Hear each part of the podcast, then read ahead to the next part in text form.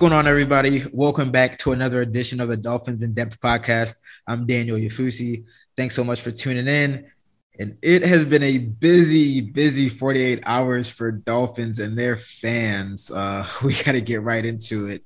The Dolphins Monday morning surprisingly firing head coach Brian Flores after three seasons at the helm. Uh, Flores dismissed after a 33 to 24 win over the New England Patriots, the Dolphins' first sweep over their divisional rival in two decades. The team ended the season on a high note with the win in front of their fans. But again, uh, Stephen Ross making the decision to part ways with the third year coach. The Dolphins immediately heading into uh, a search for their for their next coach. Uh, it's the third time that they're in this position since 2016, and, and again, it was the shock of the so-called Black Monday, uh, the day after the regular season ends. Uh, we're going to get into all aspects of that. Uh, the Miami Herald, we've been covering it from all angles since Monday morning when news dropped. But th- this uh, first, I want to introduce this week's I won't say special guest. I'll say friend of the pod. I've got Barry Jackson with me, uh, joining me. Barry, how you doing? Hi, Daniel. It's good to be with you. I haven't been on the pod with you since August, and a few things have happened since then, from from what I hear. A, few things. That's that's that's the perfect way to put it. A few things. Uh, like I said, we're gonna get right into it. Um, Brian Flores fired uh, after completing his third year as Dolphins head coach. Uh, he finishes with a 24 and 25 record, 19 and 14 record the last uh, two seasons.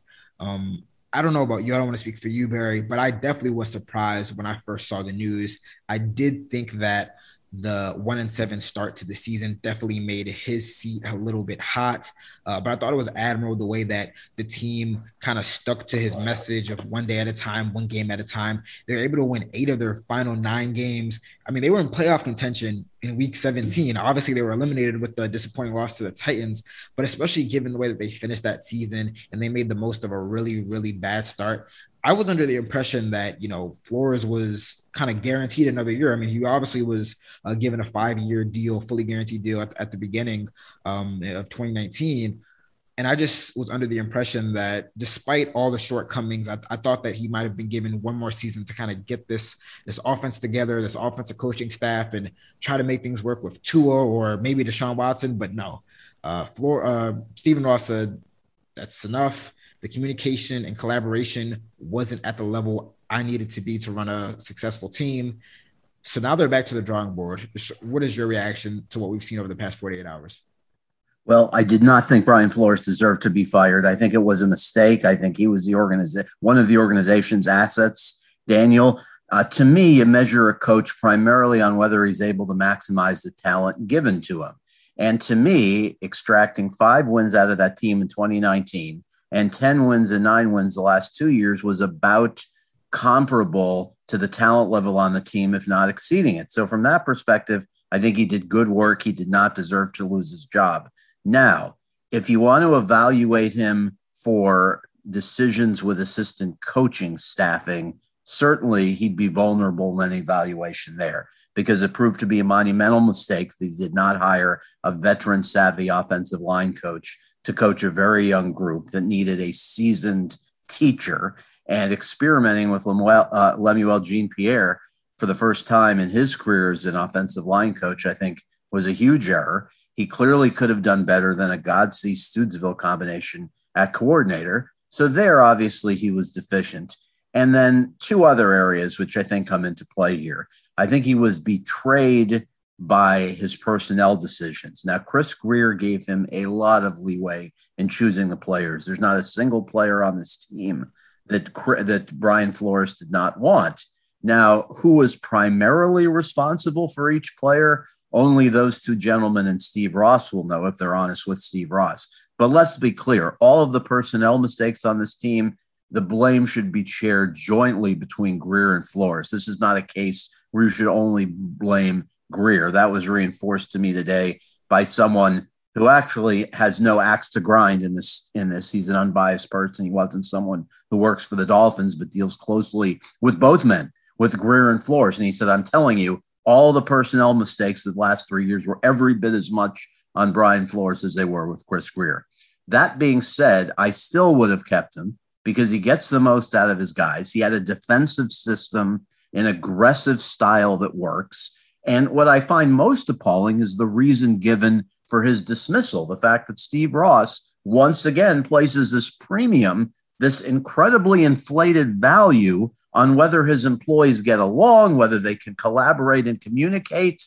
I keep thinking back, Daniel, to Erik Spoelstra, the Heat coach's statement where he tells us we like confrontation here at times. It's a good thing. I don't know why Steve Ross looks in that at that and says, no, no, this can't work unless it reached the point where Chris Grier eh, pleaded with Ross to get rid of Flores. We'll never know if that was the case, but obviously it was serious enough in Ross's mind to get rid of a coach who led this team back from a one and seven start and got 19 wins out of a roster the last two years that probably did not have talent much exceeding that, even uh, winning 19 games. So uh, to me, the mistake was a move. The reason given for the mistake, I think, was laughable.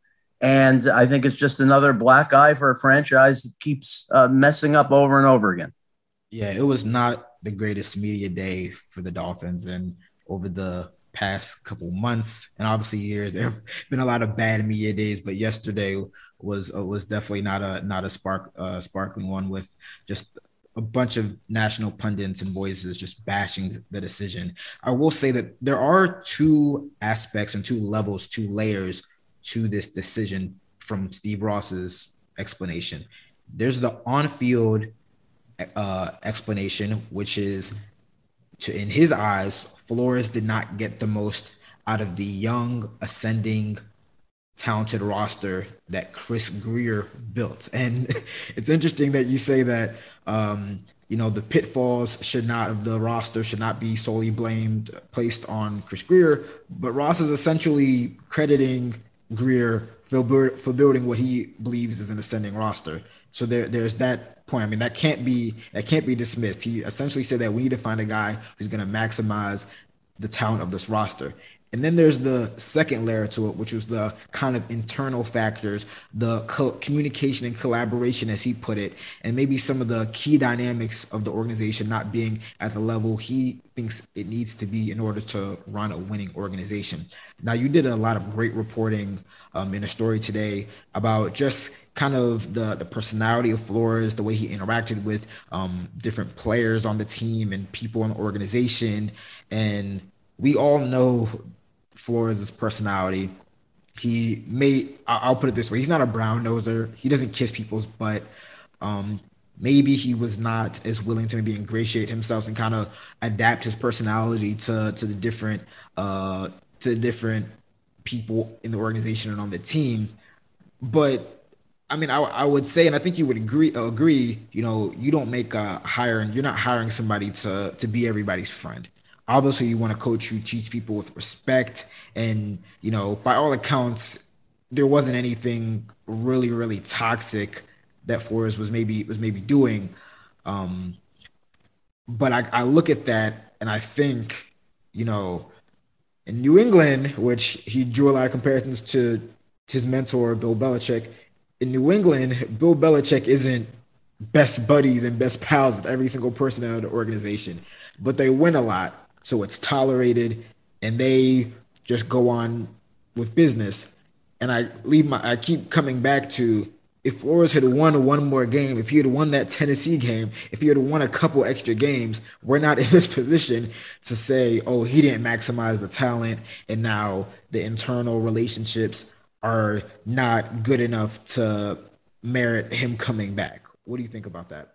Yeah, I think I think you nailed it. I think too many of the Patriots' assistants come to conclude that the secrecy of Belichick and the way he operates is a reason for their success, when in fact it's merely coincidental.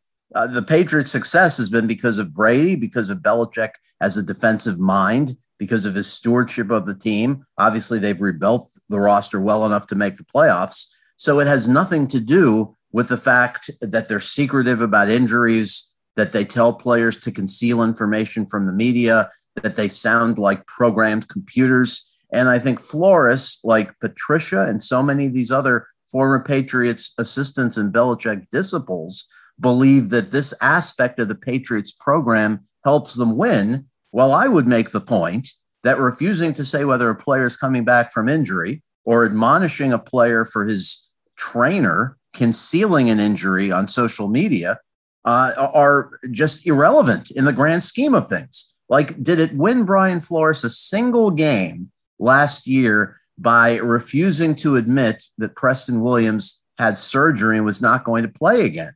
So the, the reason was explained to me that he wanted teams to keep guessing and wondering whether Preston was going to come back. Uh, but to me, that has such little value. Teams obviously knew that he wasn't practicing because that has to be uh, information that's given on the injury report. So to me, he wasted a lot of time on these mind games and this foreign intrigue that has little to do with winning. Now, that being said, even though he rubbed some guys the wrong way, even though one player complained to me that he was aloof and never said hello when he passed him in the hallway, all of this shouldn't result in his dismissal. Exactly. He should have been retained. And if it was in fact so bad that Chris Grier told Steve Ross, I can't work with this guy, then it's Flores's mistake for having the attitude that he didn't need to forge a relationship with Chris Grier. If that's the case, then this is Flores's fault, and it really is a ridiculous reason to be fired. But Flores bears some responsibility for it if he thought that he could treat people in a way, especially people who are on the same level as him uh, in the food chain at the Dolphins, if he could treat them in a way that they would complain to the owner. So it's it's a ridiculous reason to lose your job. But even though it's a ridiculous reason to lose your job, Daniel, it's also a reason that was so very much avoidable. And Flores could have avoided it if he simply made a better effort forging relationship uh, with Chris Grier. So to me, uh, one of the many aspects of the dysfunction of this franchise that has spanned for 20 years uh, through bad decisions after bad decisions is how these personal relationships keep resulting in changes. Ireland and Sparano, this is, of course, long before your time as a Miami journalist, they couldn't get along. Uh, Ross had to choose one of the two. Uh, so there have been personal dynamic issues. Joe Philbin and Dawn Aponte on one side, general manager on the other side. This continues to be an issue here where people are on sides and different factions.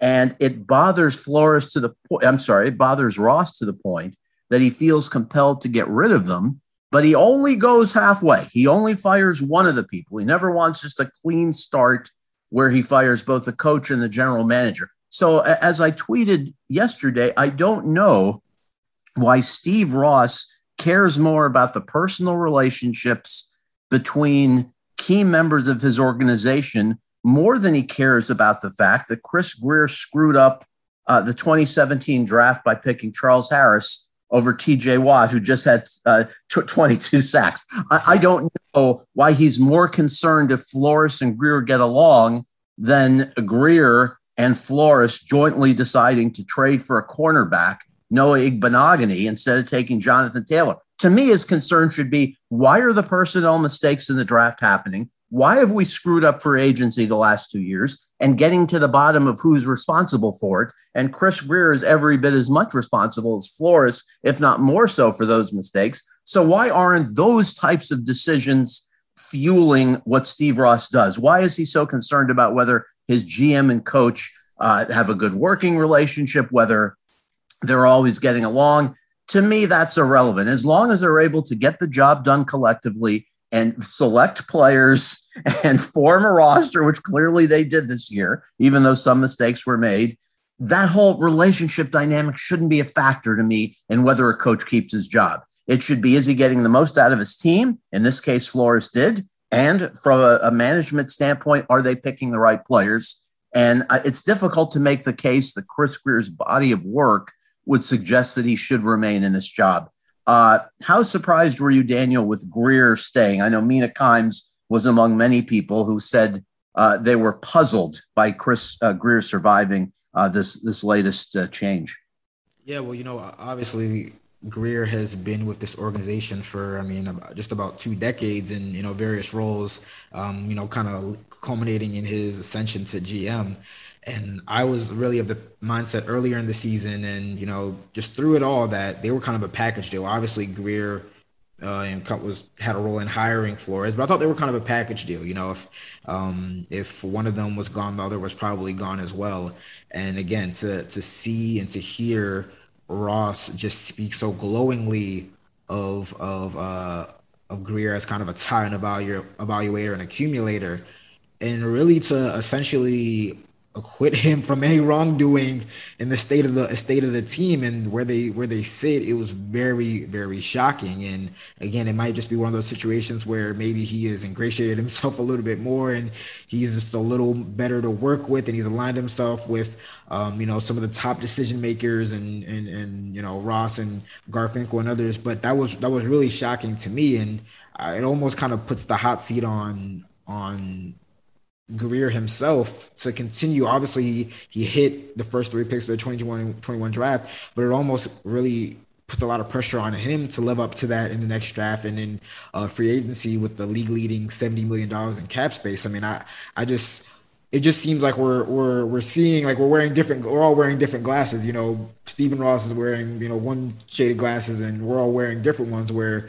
we don't see Flores as the main issue and uh, we see Grier's having some culpability in where the team is and Ross just doesn't see that. So again I mean he's the one with the millions and millions of dollars. Uh, he's the one who makes the final decision. So that's it right there. But it really was shocking to me. It was I think a few things saved Chris Grier, and you you made some some excellent points uh, there.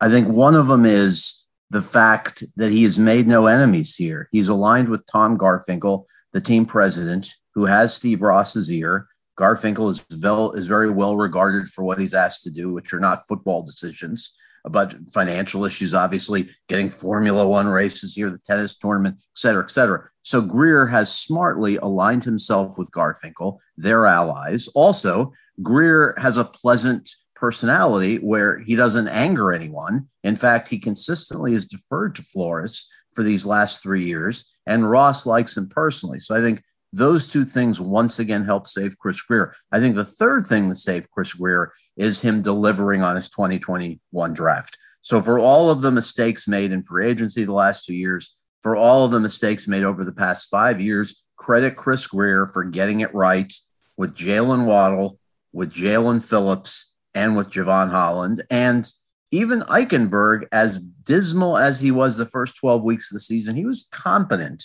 the last six weeks. I don't think anyone's going to tell you he's going to be a great NFL left tackle. He probably ends up at right tackle eventually, maybe even guard, but he was not an embarrassment this last month of the season. Tua was not being pummeled repeatedly in this last month because of Liam Eichenberg mistakes. And, he, and he's a kid who's serious about the job. I think he's going to be a competent NFL starter. So I think those four picks combined with the personal relationship dynamics help save Chris Grier. And, and on this draft, even though a lot of people, not me, but others in the market were saying Najee Harris at 18, they made the right move with Phillips. Harris as well. back, he was under 4.0 per carry part of the year. Phillips is a pass rusher with unique talents. You make that pick. And even though, of course, you can argue that maybe they should have stayed at three and taken Chase or Pitts, Bottom line is that Pitts and Waddle had comparable seasons. Chase was great, but he also had a quarterback who was better with the deep ball and Burrow, uh, an offensive line that was better than Miami's. And you end up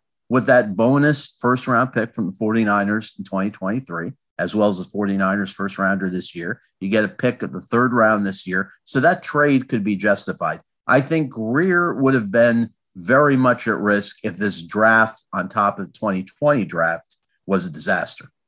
Correct. And, and, one last thing before we take a break, I, I want to just kind of throw out there that we, we haven't really talked too much. We, we mentioned the personal relationships, um, but the Tua factor, you know, Steve Ross said that the quarterback did not play a role in his decision to fire Flores, but that whole dynamic between Flores and Tua throughout the season was just overanalyzed. And I, I don't even know if overanalyzed is the right word because something just never really seemed right with that. I mean, obviously the quarterback and and quarterback and head coach relationship is so important on on winning teams and you know whether you can go back to Tua's rookie year where you know he he kind of unseated Fitzpatrick um, a couple weeks into the season, and Flores benched Tua multiple times and put Fitzpatrick in there. And um, obviously, the Deshaun Watson reports and rumors, and Flores just kind of giving a, a, bland endorsement of Tua as the team starting quarterback. And even in the way Tua spoke about Flores, I mean, he never said anything bad about Flores, but I don't know about you, but just in just in listening to Tua and just kind of his mannerisms and the the way he spoke and the way he looked, I just never got a sense that he like just loved Flores as a coach or that Flores loved Tua as a as a as a quarterback. And in in talking to, to Ross, he he said that you know they didn't play decision in the they didn't play a role in the decision to fire Flores and it won't he, he won't have a decision on the fate of the position going forward. It'll be in the hands of the next coach, not Grier. I mean, just what role did Tua do you think he actually played in all this? I don't think uh, any handling of Tua was a reason for Flores' dismissal. I agree with you. There seemed to be an uneasiness between the two, but a source who I trust, who's very close to Tua, assured me that their relationship was good enough for them to be able to work long term. Uh, the, the person who is very close to Tua said that he does not hate Flores. He thought he was a good coach. They had disagreements. There was an incident in the Tennessee game where Flores was really hard on Tua for playing poorly and Tua reacted angrily. But that happens in NFL locker rooms. I think anyone who's played in the league, us obviously not among them, uh, would tell us that these are typical emotional reactions that happen during key moments of games when you're losing, when emotions are heated. So th- this person close to Tua said, yes, the Tennessee incident happened, but don't read anything into that. Uh, Tua emerges from this with respect and generally positive feelings for Flores. Were they best buddies? Of course not. But their relationship would have been good enough to continue. All that being said, I think it was clear with Flores from the start that ideally he probably had some remorse about having Tua as his quarterback uh, because of the move to Fitzpatrick last year, because of the decision this year to start Brissett on Thursday night against Baltimore, when we saw Tua enter the game, he was clearly fine, right? He was clearly well enough to, to perform. So uh, it, it's known that Flores had interest in the Watson trade, and I think some of his actions sort of uh, uh betrayed uh, that belief. So I don't say that that was any sort of issue in Flores being fired. I will say that to me, Daniel, I know we're going to go to break in a minute, but to me, the most shocking part of the Steve Ross press conference yesterday was Ross saying that the new coach will determine their direction at quarterback, whether they stick with Tua, whether they trade for Watson. Now, if Ross was lying, I guess that's fine. Maybe he's just trying to protect himself from having to give an answer to a bunch of reporters about whether he's going to pursue Deshaun Watson. But if he's telling the truth, to me, that's ludicrous to entrust someone that he might not even know yet. I mean, what if they hire a defensive coach? What if they hire Dan Quinn or Vance Joseph? Are you telling me that that guy's going to make the most important personnel decision for the franchise in the next 10 years instead of the owner or the general manager who he supposedly trusts so much that he's going to be here forever, well into the 22nd century. I mean, that's just patently absurd to say your new coach is going to make that decision without even knowing who this new coach is. So, that to me, just the latest example of the silliness. Uh, and I, I hate to say incompetence, uh, but verging on incompetence we've seen in this Dolphins regime now going on 15, 20 years. Yeah, I I know after the Tennessee game, a fellow beat writer looked at me in the press box and he said, uh, "Welcome to covering the Miami Dolphins." And I kind of laughed, you know, because obviously there was so much excitement for the Tennessee game, and they and they you know kind of fell on their faces. And I, I thought at the end of uh, Monday, I thought, no, this is my welcome to covering the Miami Dolphins moment. Um, it's never never a dull day or a dull week, and uh, this offseason sure sure won't be. Uh, we're gonna take a short break, but when we come back, uh, you know uh, the net has already been cast for some of the potential candidates to fill Florida's spot as the next Dolphins coach. Uh, we're going to get into some of those names, discuss them, and uh, throw out some uh, some of our ideal candidates. So stick with us. You ready? Showtime. On May 3rd, summer starts with the Fall Guy. Let's do it later. Let's drink a spicy margarita. Make some bad decisions. Yes. Audiences are falling in love with the most entertaining film of the year. Fall guy. Fall guy. Fall guy. That's what the poster said. See Ryan Gosling and Emily Blunt in the movie critics say exists to make you happy. Trying to make it out? Nope. Because I don't either. It's not what I'm into right now. What are you into? Talking. Yeah. The Fall Guy. Only in theaters May 3rd. Rated PG-13. Get ready for the greatest roast of all time the Roast of Tom Brady, a Netflix live event happening May 5th.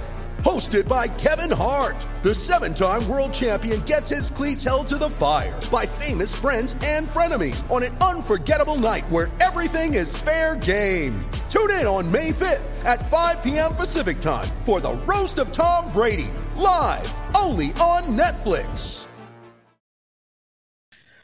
Welcome back. I'm still here with Barry Jackson discussing the shocking news of Brian Flores' dismissal as Dolphins head coach after three years. And uh, the Dolphins are they're getting right into it in terms of the search for their next head coach. Uh, in the past, I guess 36 or so hours, or um, five names have come out as uh, Dolphins requesting interviews. Uh, I'll just jot off or sound off some of those names. We have Dan Quinn, uh, Dallas Cowboys defensive coordinator, Kellen Moore, Dallas Cowboys offensive coordinator, Vance Joseph, uh, Arizona Cardinals defensive coordinator, Brian Daboll, Buffalo Bills offensive coordinator, and Mike McDaniel, who is the offensive coordinator for the San Francisco 49ers.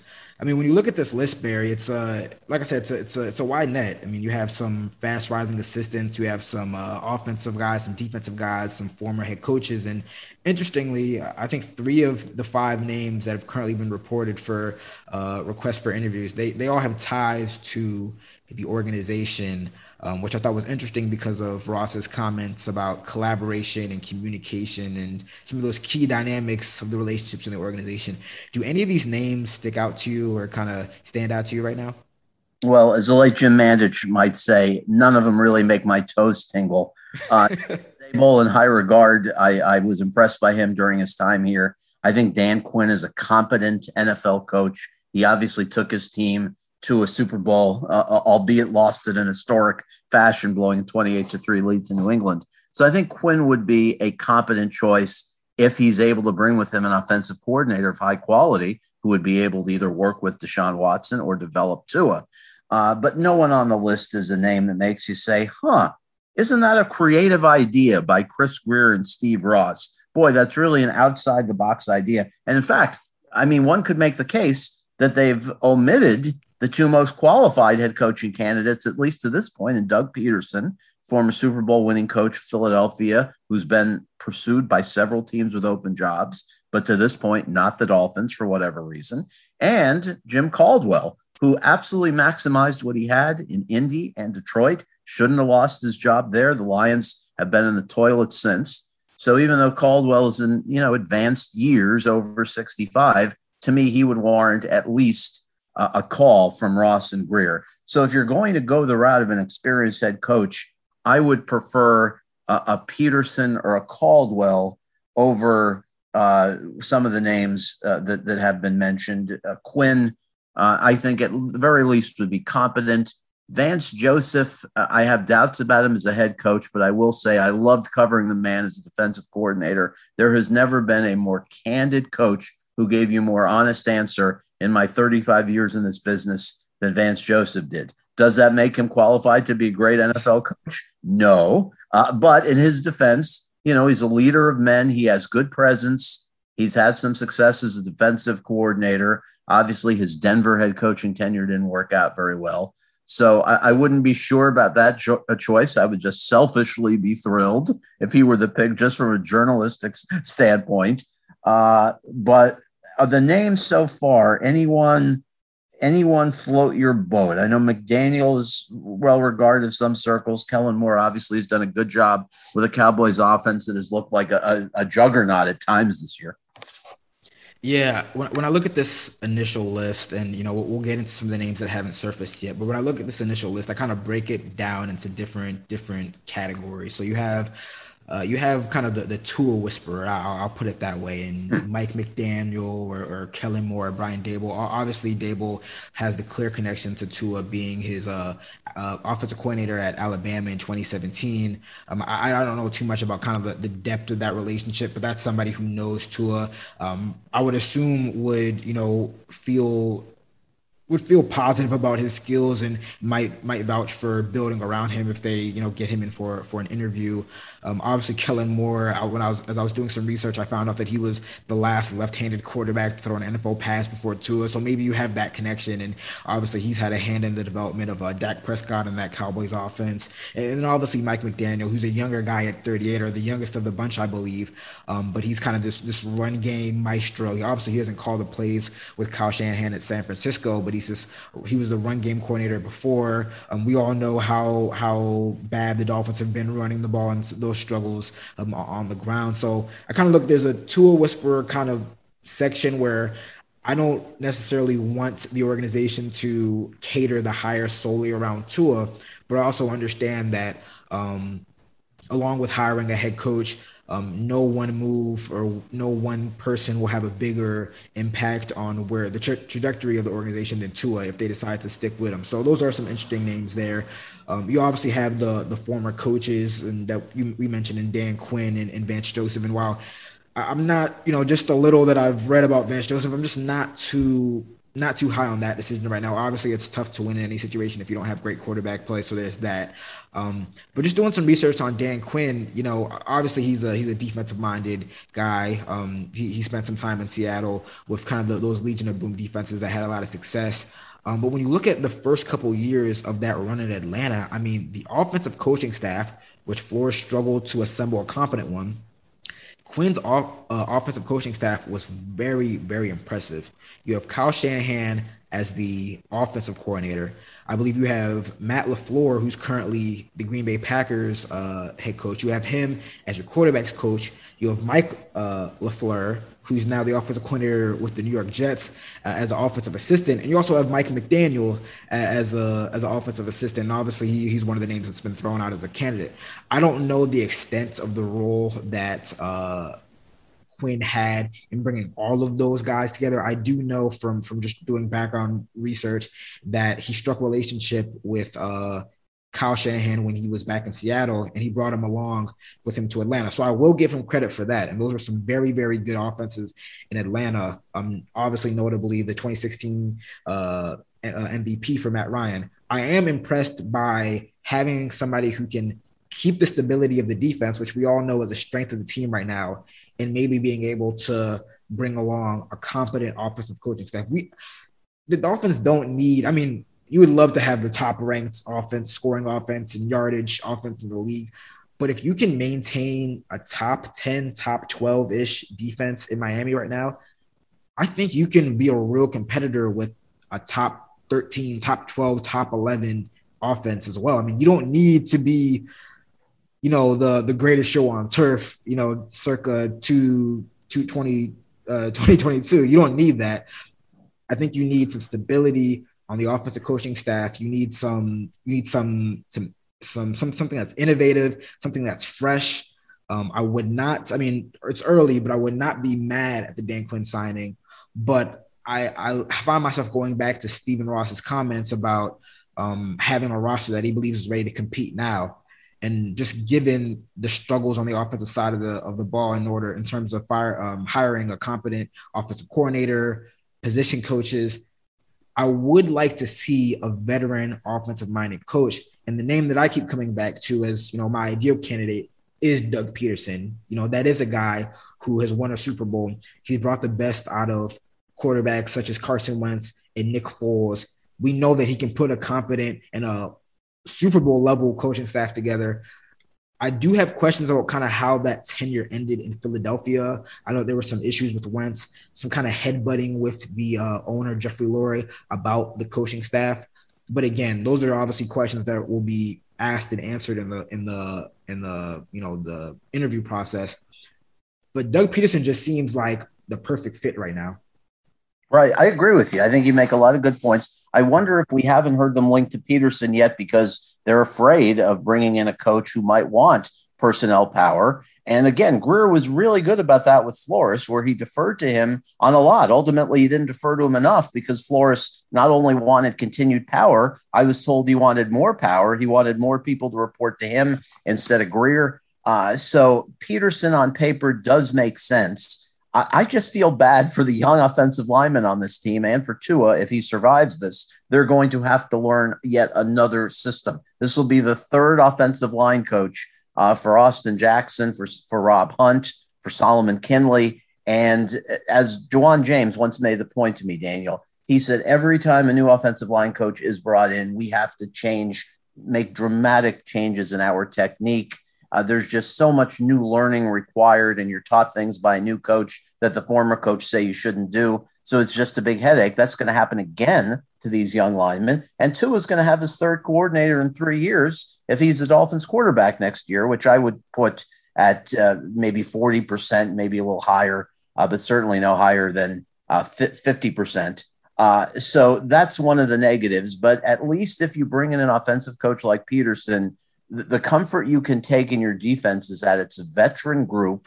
This core you would think would largely return. You're obviously going to continue on with Wilkins, Raekwon Davis, Manuel Ogbah should be a free agent priority. Jerome Baker will be here. You have two young safeties. You have two terrific veteran corners. So, if anything, you know, maybe they add a new starting inside linebacker uh, to play alongside Baker. Obviously, I didn't even mention you're going to build around Jaelan Phillips and Van Ginkel, so they'll be back as well. So, I, I don't want to say that the defense will coach itself, but if you have an offensive minded head coach, the point that you were just making, and you bring in a competent defensive coordinator who realizes this group played successfully when they were attacking and blitzing, you figure you'd be able to find 100 guys who have the intelligence to realize this veteran group thrives when they play that way for the most part, then I think you can make it work. But to me, hiring a defensive coach who wants to play a different style and then having to worry if he hires the right coordinator would be a little worrisome. And here, here's something else which, which you and I should talk about. Why in the world would Steve Ross, after being burned three times by hiring assistant coaches without NFL head coaching experience, why would he again go that route? It didn't work with Joe Philbin. It was clear from the start that Joe Philbin was better suited as an NFL assistant coach. It worked for a year with Adam Gase, and then everything fell apart his last two years. And obviously, it ultimately didn't work out with Flores, even though I think he's a good coach. It didn't work out because the owner believes it didn't work out. So, why would you go that route again of an assistant coach instead of changing the formula? You know the definition of insanity, right? And so, if he keeps doing this and expects different results, I don't know what to tell you. Yeah, I look at the, the vacancy and, and I just I find myself asking, what do the Dolphins need? I mean, this wasn't a this wasn't, you know, we, we spoke to Jerome Baker hours after the news came out about Flores' firing.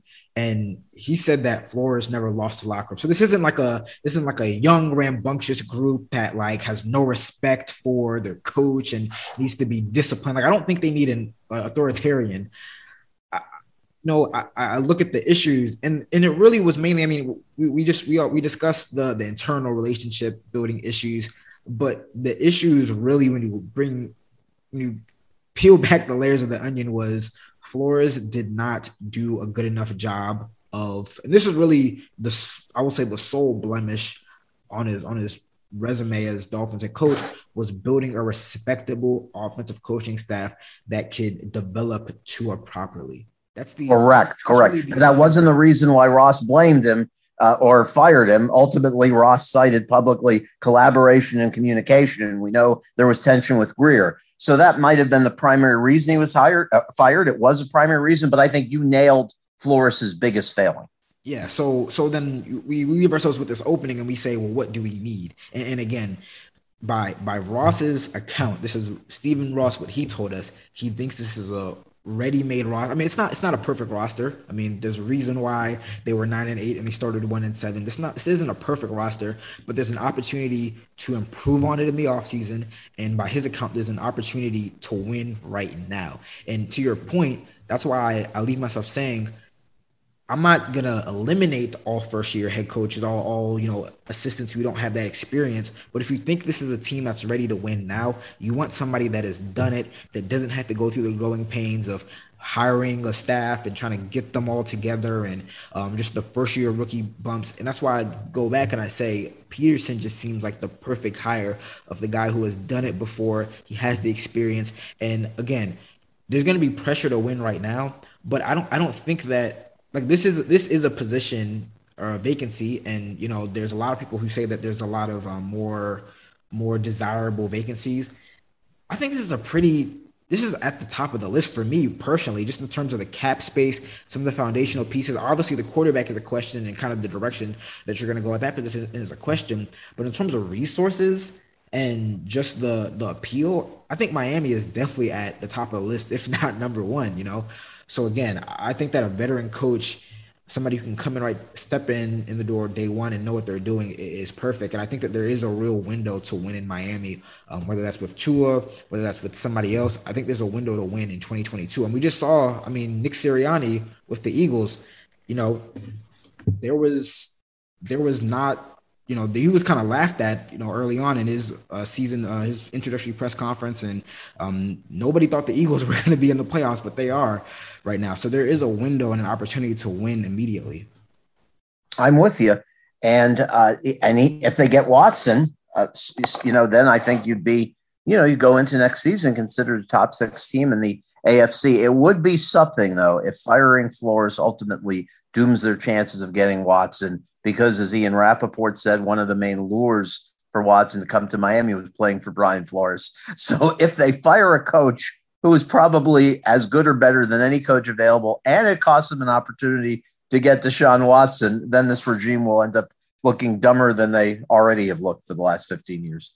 Yeah, that's the one layer of this that remains interesting because we, you know, I know you asked a great question about to to Ross about Watson. You know, did you speak to him, and will this impact your potential pursuit of him? And Ross kind of gave a non-answer and said he deferred it to the the coach to be determined.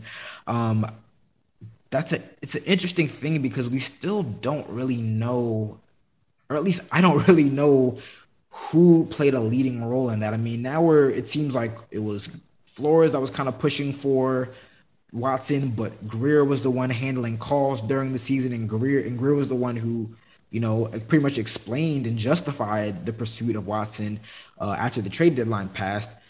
So I still do wonder, like, like you said, how much of Flores' dismissal will impact um, their ability to pursue Deshaun Watson. Does he even want to come here? Does the next head coach want to pursue it? I mean, it's. I feel like now we, we really can't address that until the next coach is in. Um, and obviously he won't be able to say much about Watson, you know, that new coach when he when he enters the role. Um, but it's just another layer of you know what's going to be a, a, a, thrilling and exciting and lively offseason for the Miami Dolphins. Yes, and in closing, I would say this on the Watson issue. I do think that Ross was not being entirely forthright when he said the new coach will make that decision. This is a ownership decision. If you're going to acquire a quarterback who has legal issues, serious legal issues hovering over his head, this is ultimately a Steve Ross decision. Yeah. I know without question that Steve Ross was interested in Deshaun Watson. Uh, again, someone told me last year, uh, a, cl- a close associate of Ross, that Ross spoke excitedly about this possibility going back to last spring. Ultimately, he just didn't want to pull the trigger on the deal because of the unresolved legal issues. Mike Florio, of Pro Football Talk, has repeatedly said that Ross is fueling these talks. He would have made the trade if four of the 22 uh, women who have filed civil suits had settled uh, I know Florio reporters that 18 women had agreed to settle. That's uncorroborated at this point, but I would expect another pursuit of Deshaun Watson. To me, the only question is will another team beat them out uh, in terms of volume of draft picks or other assets? Uh, and also, uh, I guess, will the legal issues be settled by mid March? Because you and I have both seen reports that Nick Caserio and the Texans want resolution on this by mid March. It's important for everyone that resolution comes then because you need to know how much cap space you have entering the offseason. And as I've written in this past week, the Dolphins' cap space would diminish by about 40 million if they trade for him, but they could still create a ton by restructuring him, cutting eight guys on the team, and still be able to have a lot of flexibility to build a team, whether it's around Tua or whether it's around Watson. Yeah, the Watson situation was definitely, you know, prior to Monday's shocking news, that was definitely the, the top story of the Dolphins offseason. And that was probably 1A, 1B, along with who the next head coach is.